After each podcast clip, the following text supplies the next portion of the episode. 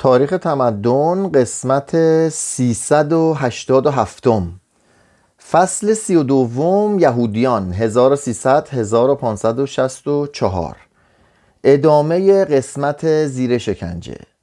آزار یهودیان در شهر راتیسبونا اوضاع آن زمان را به خوبی آشکار می سازد یکی از یهودیان به دین مسیح درآمده به نام هانس فوگل اظهار داشت که اسرائیل برونا روحانی 75 ساله یهودی کودکی مسیحی را از او خریداری کرده و سپس او را کشته است تا خونش را در یکی از مراسم دینی یهودیان به کار برد. مردم این اتهام را باور کردند و کیفر مرگ را برای او خواستار شدند. شورای شهر برای نجات مرد سال خورده از خشم توده مردم وی را زندانی کرد.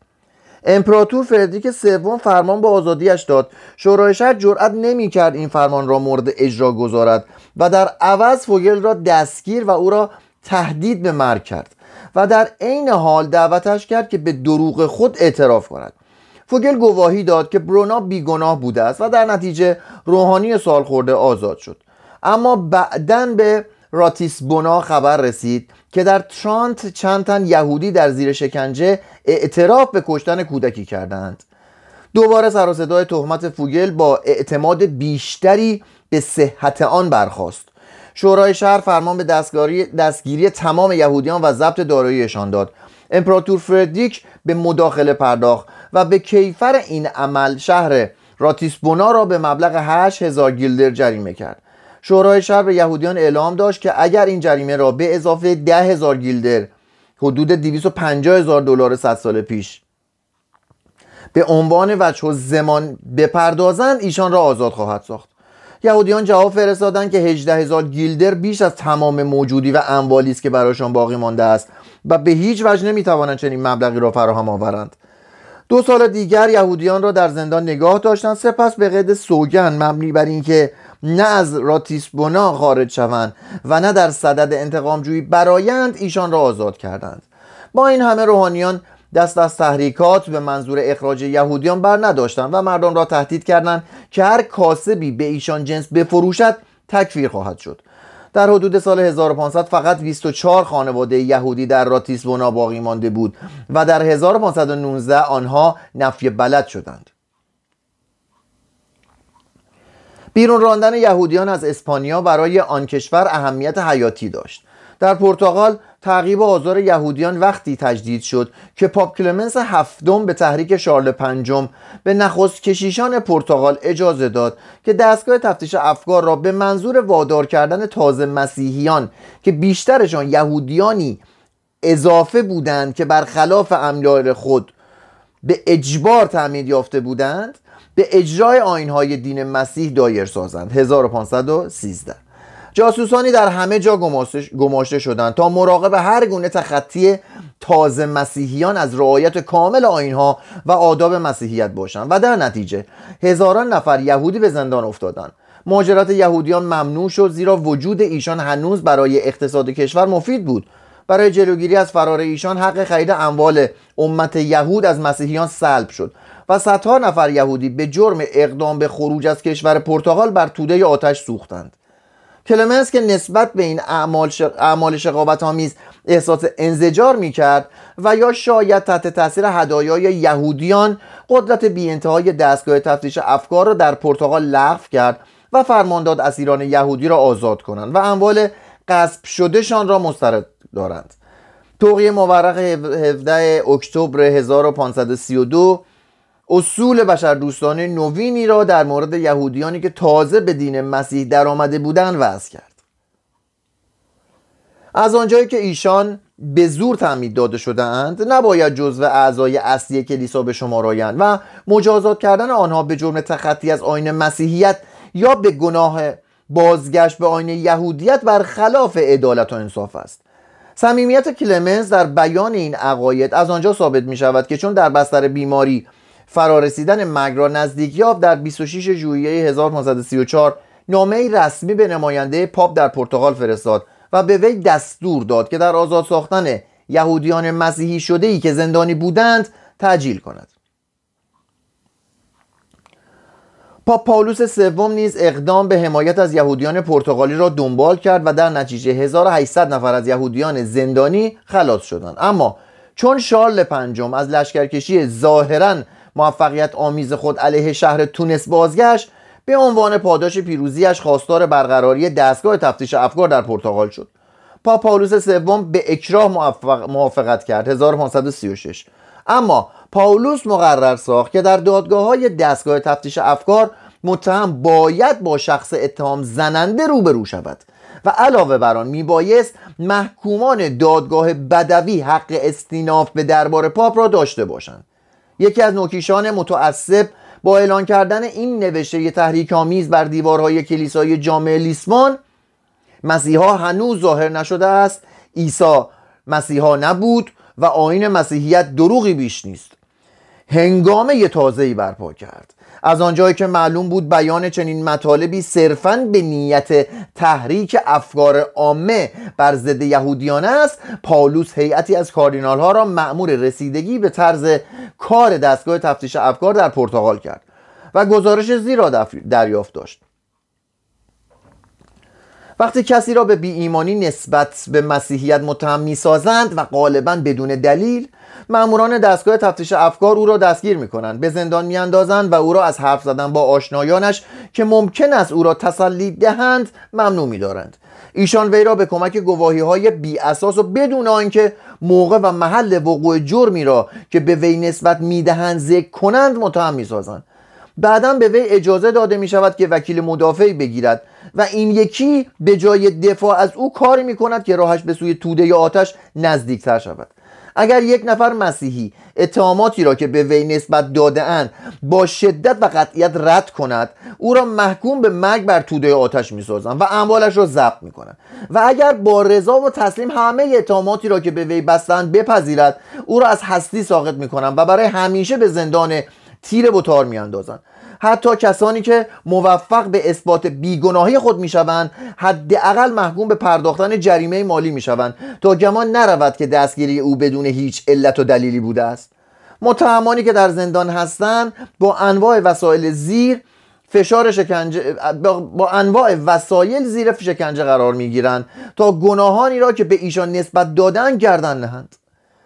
بسیاری از زندان جان می بسیاری در زندان جان می سپرند و آنهایی که روی آزادی می بینند داغ ننگ دائمی را بر پیشانی خود و خیشاوندانشان نگاه می دارند.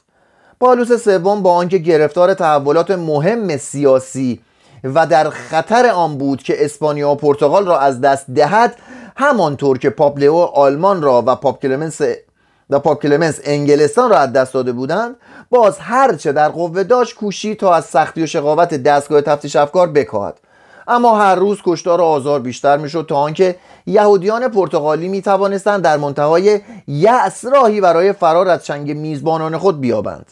آنان به قصد پیدا کردن گوشه امنی در جهان مسیحیت یا اسلام که در آن اجازه داشته باشند با پیروی از قوانین دین یهود به زندگی خود ادامه دهند به یهودیان اسپانیا پیوستند. دومین آوارگی. به دومین دوران آوارگی. به کجا می توانستند روی بیاورند؟ جزایر ساردنی و سیسیل که در هزار سال گذشته منزلگاه یهودیان بودند با انزمان به خاک اسپانیا جزو مناطقی شده بودند که به فرمان فردیناند میبایست یهودیان را از خود برانند. و به همین سبب در 1493 آخرین افراد افراد یهودی پالرمو را ترک گفته بودند و در ناپل هزاران یهودی فراری توسط فردیناند اول شاه ناپل و به کمک راهبان فرقه دومینیکیان و همچنین جامعه یهودیان محلی پناه و داده شده بودند. اما در 1540 شارل پنجم فرمان داد تا همه یهودیان را از ناپل اخراج کند در جنوا از دیرباز قانونی وجود داشت که ورود یهودیان را از تعداد معینی که میگذشت ممنوع میساخت. هنگامی که نوکیشان از اسپانیا به جنوا می رسیدن به آنها بیش از چند روز اجازه اقامت داده نمی‌شد. بسیاری از گرسنگی تلف می شدن زنان باردار نوزادان مرده به دنیا می آوردن و بعضی از والدین کودکان خود را می فروختند تا هزینه مسافرتشان را از جنوا بپردازند. عده کمی از تبعید شدگان به شهر فرارا پذیرفته می شدند شهر ونیز های دراز پناهگاه خوبی برای یهودیان بود. چند بار اقداماتی برای اخراج یهودیان از آن شهر به عمل آمد. 1395 1487 اما مجلس سنای ونیز به عنوان خدمتگزاران مؤثر تجارت و مالیه کشور از ایشان جانبداری می‌کرد. قسمت عمده تجارت صادراتی ونیز به دست بازرگانان یهودی انجام می‌شد و همچنین ایشان در وارد کردن پشم و ابریشم از اسپانیا و ادویه و مروارید از هندوستان سهم بسزایی داشتند. یهودیان ونیز به اختیار خود محله ای را اشغال کرده بودند. در 1516 سنای ونیز پس از شور با سران قوم یهود مقرر ساخت که عموم یهودیان بجز عده معدودی که اجازه مخصوص داشتند در قسمتی از شهر به نام گتو سکنا گزینند ظاهرا این نام از واژه ایتالیایی گتو یعنی کارخانه ریختگری آمده است. زیرا در آن محله یک چنین کارخانه هایی وجود داشت. سنا فرمان داد که عموم یهودیان مسیحی شده ونیز را ترک کنند. بسیاری از رقبای مسیحی بازرگانان یهودی از این اقدام پشتیبانی کردند. اما عده دیگری از بازرگانان مسیحی با آن مخالفت کردند زیرا رفتن یهودیان را سبب از دست دادن پاره از بازارهای فروش کالا به خصوص در مورد تجارت با اسلام می‌دانستند. در این وضع شارل پنجم نفوذ خود را بر یکی از این دو کفه تعادل انداخت و در نتیجه فرمان اخراج یهودیان به مورد اجرا گذاشته شد. با این همه چیزی نگذشت که بازرگانان یهودی دوباره به درون شهر ونیز خزیدند. در آنکنا که بندر عمده ایالات پاپی در دریای آدراتیک بود یهودیان عنصر حیاتی تجارت بین به شمار می آمدند کلمنس آن شهر را پناهگاهی برای مبلغان یهودی ساخت و به آنها تأمین جانی و مالی داد. هیچ یک از پاپا تا کنون آنقدر احترام و معافیت و امتیاز برای مسیحیان قائل نشده که پالوس سوم برای یهودیان قائل شده است. یکی از اسقفا اعتراض کرد که یهودیان مسیحی شده پس از ورود به ایتالیا دوباره با این یهودیت باز میگردند و کودکان تعمید یافته خود را ختنه می‌کنند آن هم تقریبا در برابر چشم پاپ و عامه مردم. در زیر فشار و تهدید این گونه اعتراضات پاولوس بار دیگر دستگاه تفتیش افکار را در روم برقرار ساخت. 1542 اما در سراسر عمرش جانب یهودیان مسیحی شده را از دست نگذاشت. جانشینان پاولوس سوم که مواجه با واکنشی نسبت به زندگی آسوده و مرفه دور رونسانس شده بودند سیاست تازه پیش گرفتند تا زندگی را بر یهودیان دشوار سازند. دوباره قوانین سخت دینی که در دوران پیشتر معمول بود تنفیذ شد. پاولوس چهارم 1555 1559 مقرر داشت که هر یک از کنیسه واقع در ایالات پاپی برای نگهداری خانه نوآموزان دینی که به منظور تعلیم دادن اصول دین مسیح به یهودیان تأسیس یافته بود مبلغ ده دوکات 250 دلار بپردازند. و یهودیان را از استخدام خدمتکاران و پرستاران مسیحی مراجعه به پزشکان مسیحی فروختن هر نوع کالای بجز لباسهای کهنه به مسیحیان و برقرار ساختن هر گونه روابط قابل اجتناب با مسیحیان محروم کرد. یهودیان اجازه نداشتند به جز تقویم مسیحی تقویم دیگری به کار برند. در آن کلیه کنیساها به جز یکی منهدم شد. هیچ یهودی نمی‌توانست دارایی غیر منقول داشته باشد و اگر داشت میبایست در ظرف شش ماه را بفروشد. یا ببخشید با این نقشه مسیحیان توانستند معادل مبلغ 500 هزار کران یا 12500 میلیون دلار از املاک یهودیان را به یک پنجم قیمت واقعی خریداری کنند. ده هزار یهودی ساکن روم اکنون 1555 مجبور بودند در محله یهودی نشین که یک کیلومتر مربع وسعت داشت زندگی کنند. چندین خانواده در یک اتاق به سر می بردند دروازه های این محله نیمه شب بسته و سپیده, سپیده صبح باز می شد و یک شنبه ها تعطیلات مسیحی دروازه ها به کلی بسته می ماندند در خارج از محله یهودیان مجبور بودند جامه مشخصی در بر داشته باشند چنین محلهایی در فلورانس سینا و سپس به فرمان پاپ در آنکونا و بولونیا تأسیس شدند. در این دو شهر اخیر محله یهودی نشین را جهنم مینامیدند. پالوس چهارم دستور محرمانه صادر کرد تا عموم یهودیان مسیحی شده را در آنکونا به زندانهای دستگاه تفتیش افکار بیاندازند و اموالشان را ضبط کنند. در آن شهر 24 مرد و یک زن به جرم بازگشت به دین یهود زنده بر آتش سوختند. 1556 27 یهودی محکوم به اعمال شاقه تا پایان عمر شدند. مشتی از فراریان یهودی با وجود قوانین ممانعت کننده خود را به خاک فرانسه و انگلستان رساندند. تقریبا همه درهای آلمان به روی ایشان بسته بود. گروهی به آنورس رفتند اما تنها به عده قلیلی از آنها اجازه اقامت بیش از یک ماه داده شد. دیوگو مندس یک یهودی مسیحی شده پرتغالی شعبه بانکی را که اعضای خانوادهش در لیسبون به وجود آورده بودند در آنورس دایر کرد. در 1532 وی چنان در کارش توفیق یافت که چون شورای آنورس او و 15 نفر دیگر را به جرم پیروی از آین یهود دستگیر کرد هنری هشتم به شفاعت برخواست و مندس را به سمت رئیس دارایی خود استخدام کرد. بقیه دستگیر شدگان نیز با پرداخت جریمه سنگین که مقصود نهایی بیشتر این ستمگری ها بود آزاد شدند. یهودیان دیگری تا آمستردام پیش رفتند. در آنجا مستقر شدند و بعدها که کشور هلند از زیر تسلط اسپانیا بیرون آمد کارشان توسعه و رونق یافت. 1589 آن گروه از فرایار آن گروه از فراریانی که به سرزمین های اسلامی خارج از نظارت مستقیم امپراتوری عثمانی پناهنده شدند نیز سرنوشت بهتری از یهودیان جهان مسیحی نیافتند.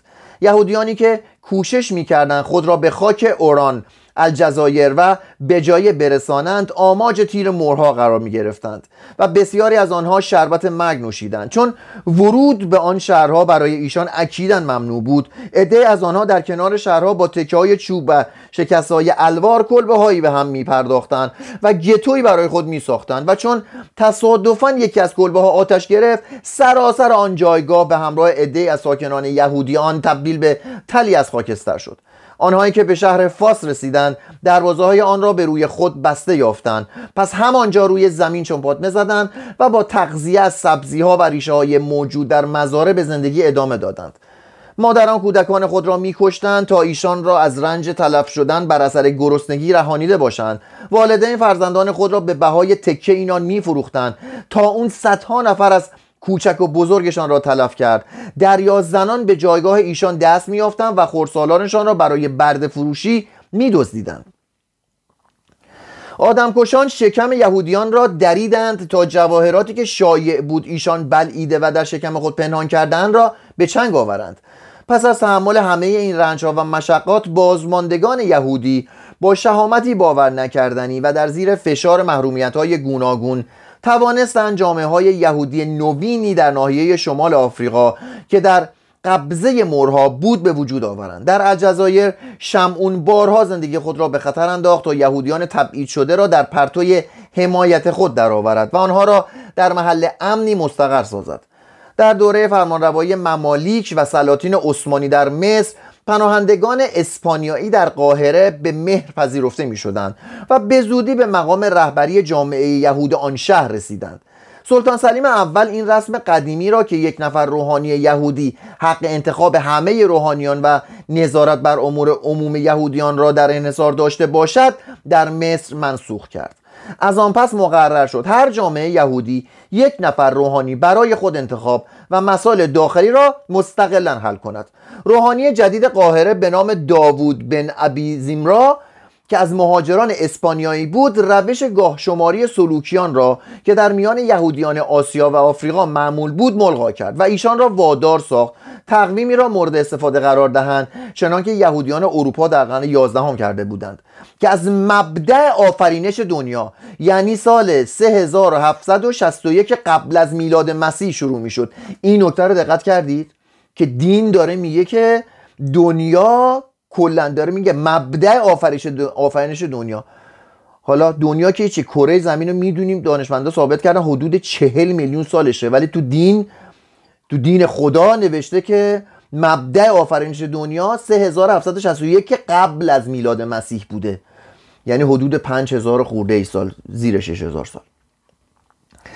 یهودیان ایبریایی به هر کجا می رسیدند رهبری فکری و در بیشتر موارد رهبری سیاسی یهودیان بومی را در دست می گرفتند در سالانیک این گروه از یهودیان تا سال 1916 اکثریت سکنه را تشکیل می‌دادند.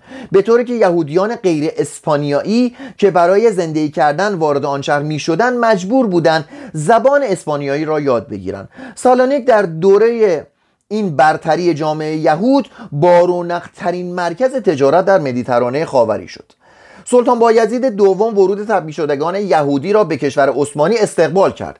زیرا ایشان درست دارای همان مهارتهایی در صنایع دستی تجارت و پزشکی بودند که در میان ترکا کمتر رشد یافته و بیشتر مورد نیازشان بود. در اسلام یهودیان نیز مانند عموم طبعه غیر مسلمان دیگر میباید جزیه بپردازند اما در عوض از خدمت نظام معاف می‌شدند. بیشتر یهودیان عثمانی در فقر باقی ماندند اما عده از آنها نیز به ثروت و مقام رسیدند. در مدت کمی تقریبا تمام پزشکان قسطنطنیه یهودی بودند. سلطان سلیمان قانونی به اندازه پزشک یهودی خود را مورد لطف قرار داد که به او و بستگانش که او و بستگانش را از پرداخت هر نوع مالیاتی معاف ساخت. در دوره سلطان سلیمان قانونی عدهای از یهودیان چنان به مقامهای مهم دولتی ارتقا یافتند که سفیران مسیحی برای نزدیک شدن به سلطان مجبور بودند التفات آنها را به سوی خود جلب کنند. سلیمان از شنیدن خبر آزار یهودیان در آنکولا در زمان پاپ پاولوس چهارم اظهار انزجار کرد و پاپ را مورد اعتراض قرار داد. 9 مارس 1556 و خواستار آزادی یهودیان طبعه عثمانی شد که در آنکولا به اسارت افتاده بودند و ایشان آزاد شدند. سرزمین مقدس در دوره تسلط عثمانی بار دیگر مردمی را به خود راه داد که در ابتدا موجب تقدسش شده بودند. از آنجا که بیت المقدس به همان اندازه برای یهودیان مقدس بود که برای مسیحیان و مسلمانان تنها عده قلیلی از یهودیان اجازه یافته بودند که در آن شهر اقامت گزینند. ولی در شهر صفت واقع در ناحیه جلیل اولیا یهودیان چنان به صورت تکثیر یافتند که به کسب و حیثیت و مقام فرهنگی نایل آمدند که یعقوب به فکر افتاد در آنجا یک سنهدرین برای نظام برای نظارت بر قوانین و مسائل اجتماعی عمومی یهودیان دایر کند. این اقدامی متحورانه بود.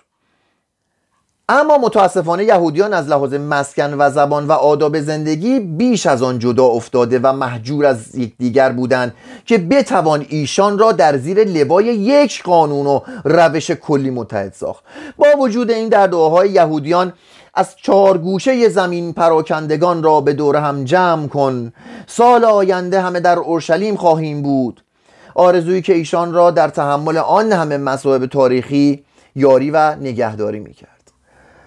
فن ادامه حیات. قابلیت یهودیان به توان گرفتن پس از هر تیر روزی یکی از شگفتی های بزرگ تاریخ است. و این نمونه از آن واکنش دلاورانه است که بشر عموما پس از گذراندن هر دوران مهنتبار از خود بروز داده است. جدا زیستن قوم یهود بزرگترین بدنامی و خفت آنها نبود و ایشان در کنار همدیگر خوشبختتر و سالمتر زندگی می‌کردند تا در میان اقوام بیگانه.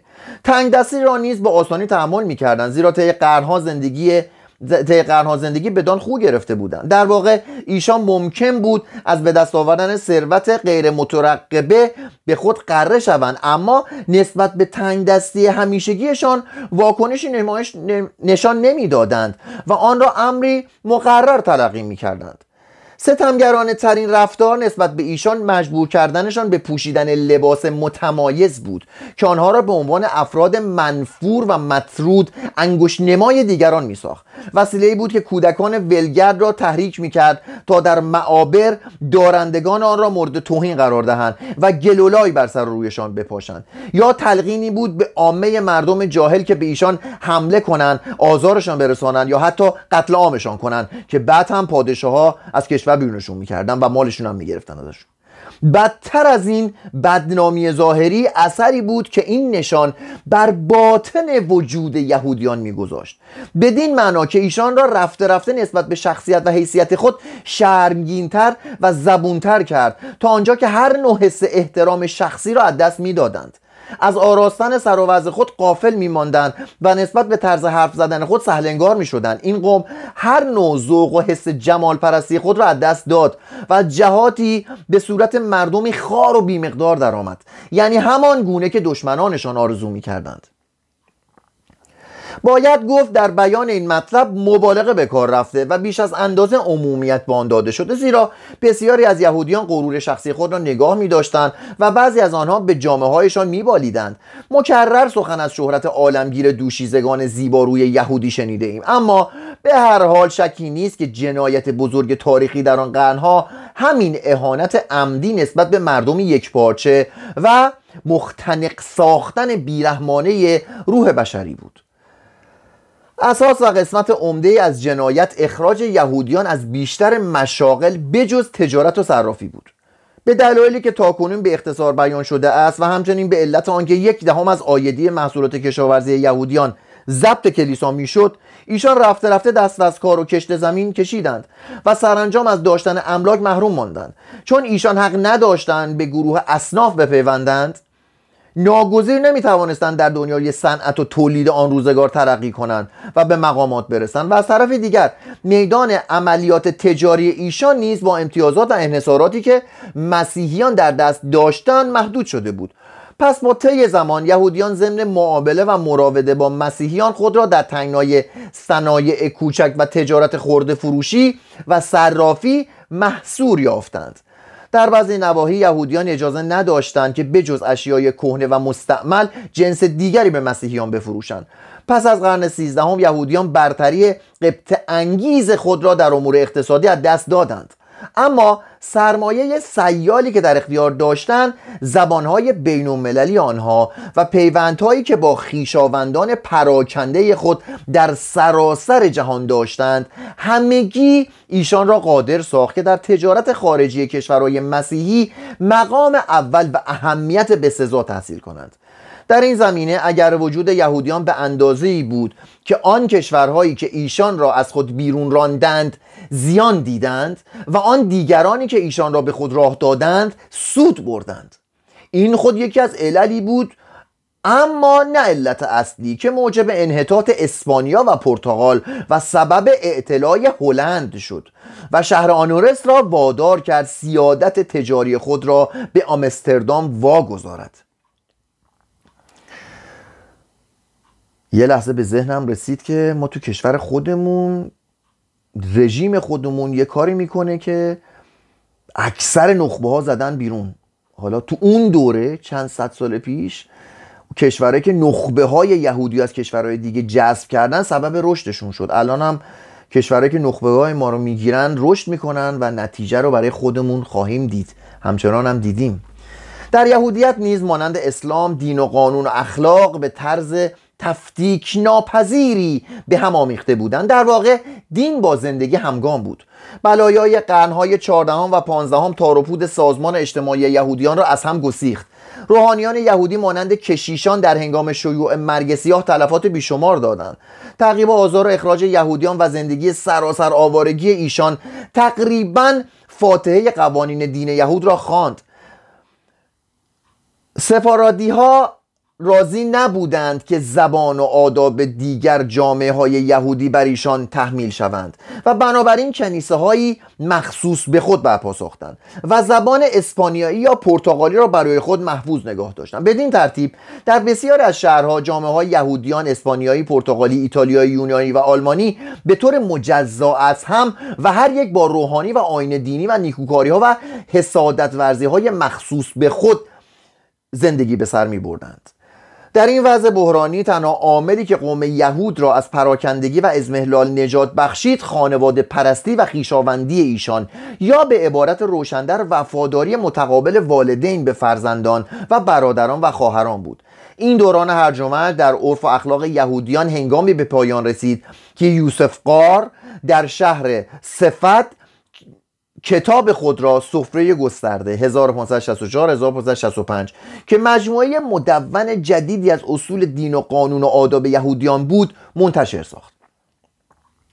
اما چون قار مجموعه قوانین خود را به طور عمده بر اساس یهودیت اسپانیایی بنا کرده بود. یهودیان آلمان و لهستان به آن اعتراض کردند. در نتیجه موسا از اهالی شهر کراکو اثر مهم خود سفره برای میز 1571 را بر کتاب سفره گسترده افزود. و در آن تغییراتی را که یهودیان آلمانی بر مجموعه قوانین قار وارد آورده بودند تفسیر و تنظیم کرد. با این اصلاح سفره گسترده تا همین عصر حاضر کتاب قوانین رسمی و مرجع تقلید عموم یهودیان اصیلاین باقی ماند. بالاترین تمجید برای یک یهودی با ایمان این بود که بگویند وی کلیه دستورهای سفره گسترده را به کار میبندد. از آنجایی که می‌دانیم هر گونه تنظیم و تدوین قوانین یهود مبتنی بر کتاب دینی تلمود بود شاید بتوانیم در نظر بیاوریم که یهودیان با چه پریشانی خاطر و استرابی تغییرات وارد بر متن مقدس خود را پیجویی می کردند در قسمتی از تلمود که بیشتر جنبه ادبی و روایتی داشت جملاتی یافت می شدند که برخی از عقاید مسیحیان را مورد تمسخر قرار می دادند یهودیان نوکیش برای آنکه بتوانند مسیحیت را بپذیرند این جملات را مطرود می شمردند و خواستار حذف و الغای تلمود می شدند با وجود پیدایش چنین نهزتهایی پاپ لئو دهم برای نخستین چاپ تلمود ونیس 1520 اقدام مساعد کرد. اما یولیوس سوم به دستگاه تفتیش افکار دستور داد تا هر نسخه از آن را که در ایتالیا به دست آورند بسوزانند. 1553 هجوم به خانه های یهودیان شروع شد و هزاران نسخه تلمود به دست افتاد و در روم، بولونیا، راونا، فرارا، پادوا، ونیز و مانتوا شعله های آتش از کتاب های یهودیان به هوا برخاست. میلان از اطاعت فرمان کتاب سوزی سر بازد. هیئتهایی از یهودیان دست به دامن پاپ شدند تا آن فرمان را لغو کند و او دادن جواب را به مساهمه میگذراند در حالی که کتب طعمه آتش می‌شدند.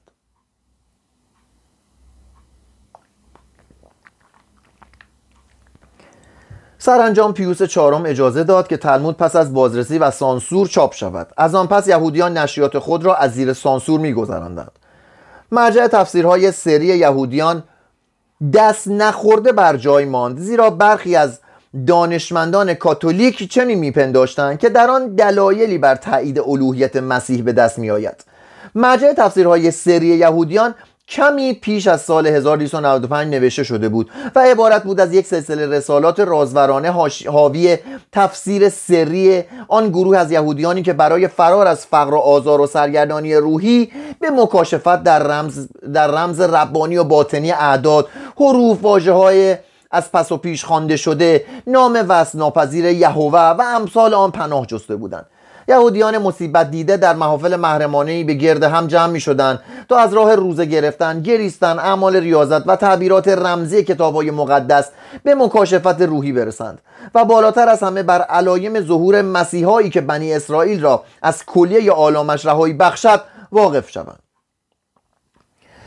در 1524 یک نفر یهودی عرب که جوانی خوش سیما بود و خود را داوود می‌خواند. سوار بر اسبی سفید شهر روم را به تاخت پیمود و در واتیکان به خدمت کلمنس هفتم رسید و خود را برادر و رسول پادشاه یهود که به گفته وی در عربستان بر قبیله ابرانی و باستانی رابین حکومت داشت معرفی کرد. ولی وی اضافه کرد که فرمانروای تاجدارش 300 هزار نفر سرباز و مقدار کمی سلاح آماده کارزار کرده است. مقدار کمی سلاح آماده کارزار کرده است. و اگر پاپ و شاهزادگان اروپایی سلاح کافی به او برسانند می تواند به کمک قبیله رابین مسلمانان را از فلسطین بیرون راند. کلمنس به این پیشنهاد علاقه‌مند شد و از وی به عنوان یک سفیر واقعی با احترام تمام پذیرایی کرد. یهودیان روم از مشاهده آن وضع به خود بالیدند و همه نوع وسایل لازم را فراهم آوردند تا داوود از لحاظ تشریفاتی موقعیت شامخ سیاسی خود را موقعیت شامل سیاسی خود چیزی کس نداشته باشد. چنان که وقتی ژان سوم شاه پرتغال داوود را به دربار خود دعوت کرد وی در کشتی مخصوصی که برایش آماده کرده بودند همراه با عده زیادی ملتزمان و در زیر پرچم قوم یهود به راه افتاده بود. ژان سوم چنان مجذوب پیشنهادهای داوود راوینی شد که از تعقیب و آزار یهودیان مسیحی شده موقتا دست برداشت. یهودیان پرتغال که بیشترشان به اجبار و زور تعمید را پذیرفته بودند از خوشحالی به هیجانی جنونآمیز درآمدند و عده از ایشان ندا در دادند که داوود همان مسیح است یکی از یهودیان نوکیش به نام پرس بلخو که به مقام دبیری شاه رسیده بود خود را ختنه کرد تا یهودی بودنش را به ثبوت رساند. وی رو به سوی کشور عثمانی نهاد و اعلام نمود که داوود پیش قدم و مبشر مسیحاست و خود مسیحا نیز در سال 1540 ظاهر خواهد شد. رابینی یا همون داوود ابدا ادعا نکرده بود که مسیحا یا مبشر اوست. وی لافزن و خیال بافی بود که می‌خواست پول و کشتی و سلاح به دست بیاورد. فرار ناگهانی پرسمولخو موجب برانگیختن بدگمانی شاه پرتغال شد و عذر داوود را از دربارش خواست. داوود آن کشور را ترک گفت و در ساحل اسپانیا کشتیش به گل نشست و به دست ماموران دستگاه تفتیش افکار اسیر شد. شارل پنجم ظاهرا برای خوش آمد کلمنس فرمان به خلاصی وی داد داوود به ونیز رفت. 1530 در خلال این احوار ملخو به آنکونا رسید و از پاپ گذرنامه گرفت در خاک ایتالیا به مسافرت پرداخت و در روم با شوق و التهاب با شوق و التهاب یهودیت را تبلیغ کرد. وقتی دستگاه تفتیش افکار در صدد برآمد وی را به جرم بازگشت به دین یهود دستگیر کند کلمنس او را از محلکه نجات داد و از شهر بیرون فرستاد.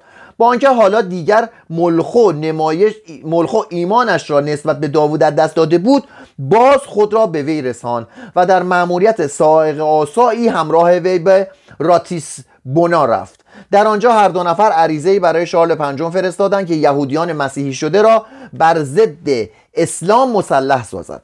شارل آن دو را دستگیر کرد و همراه خود به مانتوا برد. در آنجا ملخو محکوم به مرگ بر توده آتش شد.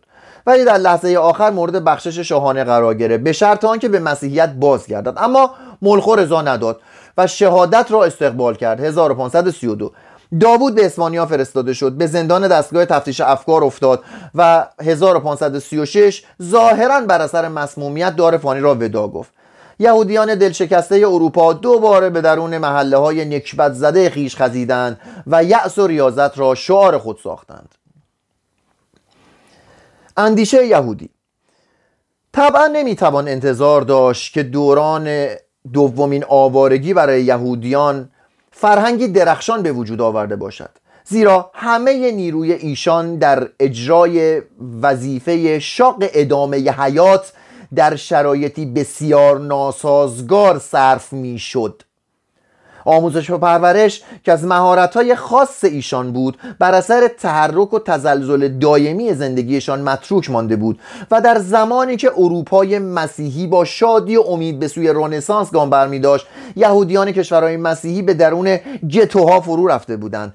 دومین فرمان از ده فرمان یهودیان را از شرکت در احیای انواع هنرها منع می کرد دانشوران یهودی بیشمار بودند اما بیشتر آنها به آموزش کتاب تلمود می پرداختند در میان ایشان دستور در میان ایشان دستوردانان و مترجمانی که آثار غزالی را به عبری برمیگرداندند و آثار ابو علی سینا ابن رشد ابن میمون را به لاتینی ترجمه کرد نیز یافت می شدند ایتالیا اصخایی می‌کنم ایلیا لویتا با آوردن دلایل قاطع به اثبات اینکه متن عهد قدیم نمی‌تواند قدیمی تر از قرن پنجم مسیحی بوده باشد قاطبه یهودیان متعصب را دوچار تشویش ساخت ابراون در کنار شهر سرگردانی آنان انقلابات و تحولات اندیشه یهودیان را در قرنهای 15 و 16 به خوبی آشکار می سازد. دون اسحاق ابراون که به سال 1436 در لیسبون به دنیا آمده بود در مقام وزیر دارایی به خدمت آلفونسو پنجم شاه پرتغال درآمد اما در خلال زندگی سیاسیش به تحقیق درباره کتاب مقدس و تاریخ می پرداخت در و خانه دلگشایش را محفلی برای دانشوران، دانشمندان و سیاستمداران ساخته بود. با مرگ آلفونسو ابراون حمایت شاهانه را از دست داد و به اسپانیا گریخت. 1484 هنگامی که وی مغروق در نوشتن شهرهایی بر اسوار تاریخی کتاب مقدس بود فردیناند کاتولیک او را به خدمت خیش خواند و ابراون برای مدت 8 سال اداره امور مالی کاستیل را در دست گرفت. وی برای جلوگیری از وقوع مصیبتی که در سال 1492 بر سر یهودیان وارد آمد کوشش بسیار کرد و چون موفقیتی به دست نیاورد به گروه نفی بلد شدگان یهودی پیوست و اسپانیا را ترک گفت.